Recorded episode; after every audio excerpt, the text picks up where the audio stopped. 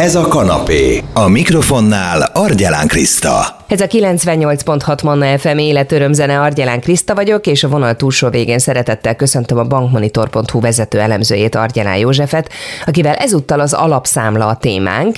Nem véletlenül, hiszen nemrégében kaphatta meg mindenki azt a levelet, amiben tételesen fel van sorolva, hogy a bankszámla vezetése, illetve az arról indított tranzakciók mennyibe kerültek. Mi ez az alapszámla, Józsi? Először ezt tegyük tisztába. Bankszámláról ma már mindenki hallott. Ugye jelenleg hazánkban szinte mindenkinek van valamilyen típusú bankszámlája, folyószámlája. Ez érthető is, hiszen odaérkezik a fizetésünk, onnan utaljuk el a számláinkat, illetve bankkártyával, amikor vásárolunk, akkor is, hogy a számlán lévő pénzünket költjük el. Azt már azonban jóval kevesebben tudják, hogy a bankszámnak létezik egy speciális fajtája, az úgynevezett alapszámla. Ez az alapszámlát a jogszabály hozta létre, és az a, azt a célt szolgálja, hogy kvázi egy meghatározott költség limit mellett biztosítsanak a bankok egy meghatározott mondjuk úgy szolgáltatás csomagot. Mi ez a költséglimit? Ez gyakorlatilag az előző év bérének a másfél százaléka. Ez lenne a számlának az alapdíja, ezért cserébe ugye a két díjmentes készpénzfelvétel jár, bár ez egyébként kvázi minden számlához kapcsolódóan járhat. Jár továbbá mellé pénztárból egy meghatározott összeg felvétele, ez konkrétan 50 ezer forint, illetve havi négy darab rendszeres átutalási megbízás összesen legfeljebb 100 ezer forint értékben, szintén díjmentesen. Tehát ez a csomag foglaltatik magába az alapszámla számlazatési díjába. Vannak azonban feltételek is. Az egyik feltétel, hogy ne legyen sima folyószámlája az ügyfélnek, nem kapcsolódhat hitelkeret a kérdéses számlához. Tehát ezeket a feltételeket kell teljesíteni ahhoz, hogy alapszámlát tudjunk nyitni. Mióta létezik egyébként az alapszámla? Ugye ez ugye a 2016-os évben indult ez a konstrukció, Tudni kell róla, hogy nem véletlenül nem hallottunk róla túlságosan sokat. Ugye, ha belegondolunk, a minimálbér másfél százaléka, a tavaly évben a minimálbér az ugye bruttó 200 ezer forint volt, ennek a másfél százaléka 3 ezer forint, tehát havi 3 ezer forintért kapnák meg ezt a szolgáltatás csomagot.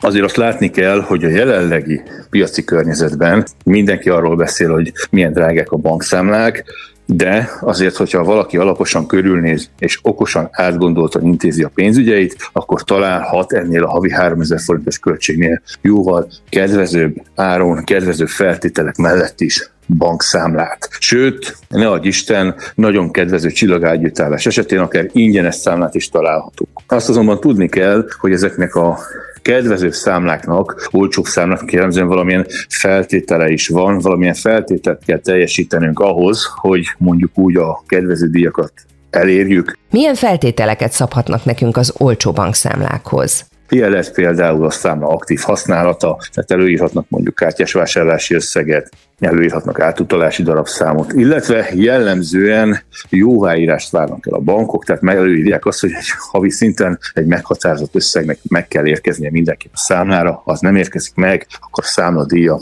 emelkedni fog. Miért érdemes akkor mégis erről a számlacsomagról beszélni? Egy jogszabály tervezet alapján a számla költségeit mérsékelni fogják ezt a minimálbérhez kötött másfél százalékos díjat, ezt fél százalékra mérsékelnék. Ez azt jelenteni, hogyha elfogadnák ezt a tervezetet, hogy gyakorlatilag havi ezer forintba kerülne mindaz a szolgáltatás csomag, amit az alapszámla tud Nyilván ezen kívül más megbízásokat is lehet indítani róla, azok azonban már valóban plusz extra költségért tehetők meg. Havi ezer forint már, meg, már egy egészen érdekes szituáció, mert oda ennél még mindig vannak olcsóbb számlák, bizonyos szigorú feltételek mellett, de ez már versenyképes számlacsomagnak tekinthető, és ugye ez szinte minden banknál elérhető, tehát nem kell feltétlenül azt vizsgálnunk, amikor bankot váltunk, hogy olcsó a számla, de cserébe mondjuk messze van a bankfiók, olcsó a számla, de messze van az automata,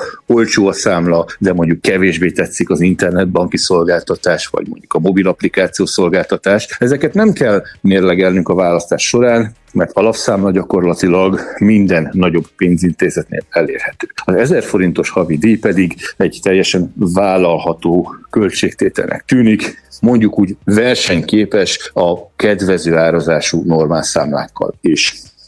Azt azonban nem szabad elfelejteni, hogy bizonyos feltételekhez kötött az alapszámla nyitása. Mi a legfontosabb feltétel? Tehát, hogyha valaki folyószámla hitelkeretet szeretne, akkor az alapszámla nem lesz jó választás. Ha valaki több helyen szeretne számlát vezetni, több számlát szeretne fenntartani valamilyen okból, akkor ő már nem nyithat alapszámlát. Tehát ezeket is mérlegelni kell, hogy mire szeretném az adott számlát használni, mert bizonyos célok, bizonyos feltételek együttállása esetén már az alapszámla nem választható.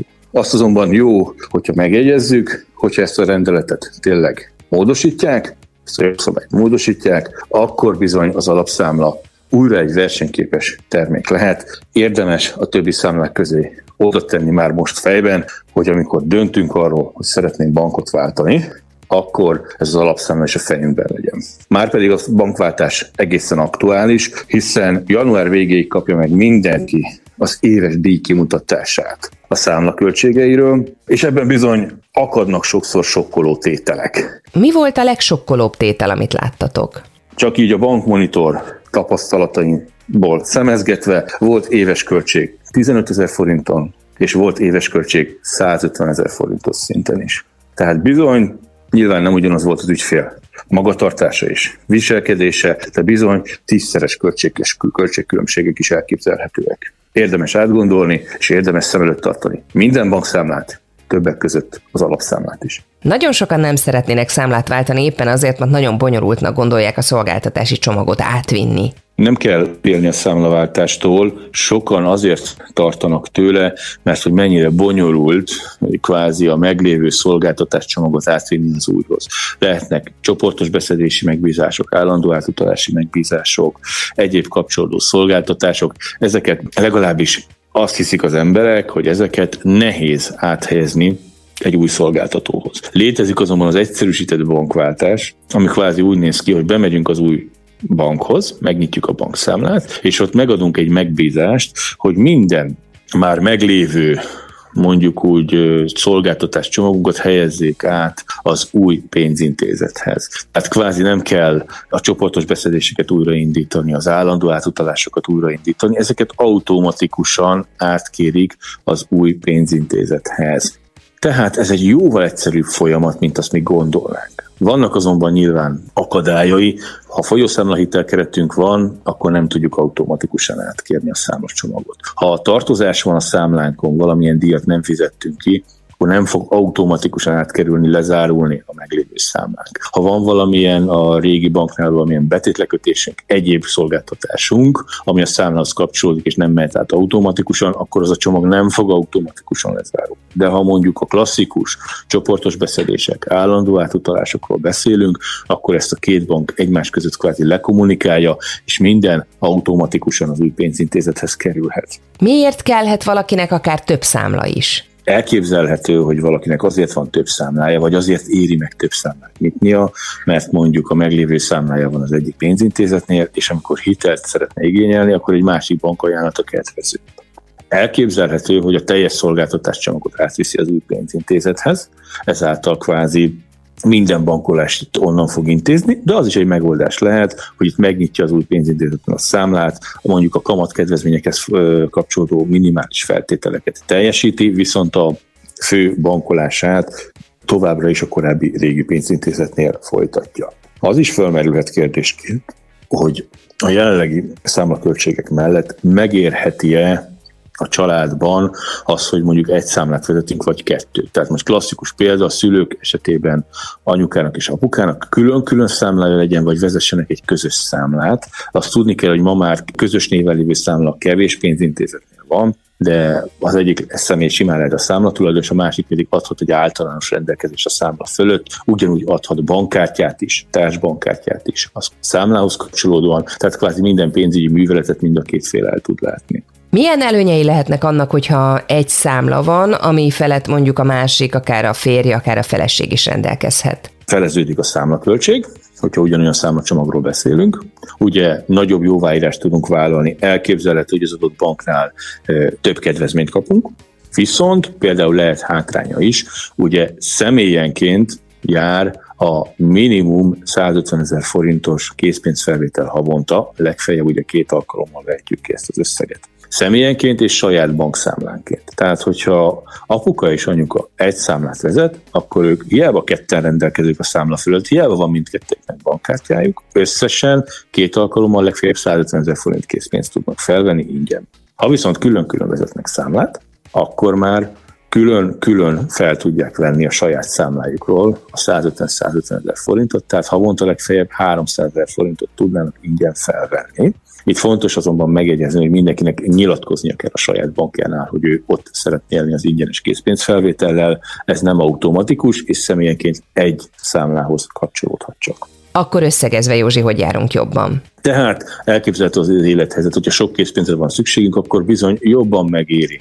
a két számlacsomag, mert így több készpénzt tud fölvenni a család összességében ingyen, és ez lehet, hogy kompenzálja mondjuk a, szám, a plusz számlavezetés és egyéb költségekből eredő extra terheket. Mindenképpen gondoljuk át a számlaköltségeket. Ne feledkezzünk meg arról, hogy a legtöbb pénzintézetnek lehetősége van a tavalyi év inflációjával megemelni idén tavasszal a számlaköltségeket, már pedig a tavalyi infláció ugye 14,5 százalék volt. Tehát megkapjuk az éves díjkimutatást, és azon van egy nagy összeg, gondoljunk bele, hogy az bizony akár a jövő évben még 14,5 százalékkal emelkedhet úgy is, hogy mi semmit nem változtattunk. Ki kell hangsúlyozni, hogy a legtöbb pénzintézetén lehetőség, nem biztos, hogy élnek a díjemeléssel, de a lehetőség ott van előttük és hogyha élnek vele, akkor bizony még tovább emelkednek a költségeink. Tehát érdemes ezt átgondolni, és érdemes a bank, bankváltáson, a saját magatartásunk módosításán, illetve esetleg számlaösszevonásokon, vagy plusz számlanyításokon gondolkodni, mindenkinek a ma saját élethelyzetében ez jó döntés lehet.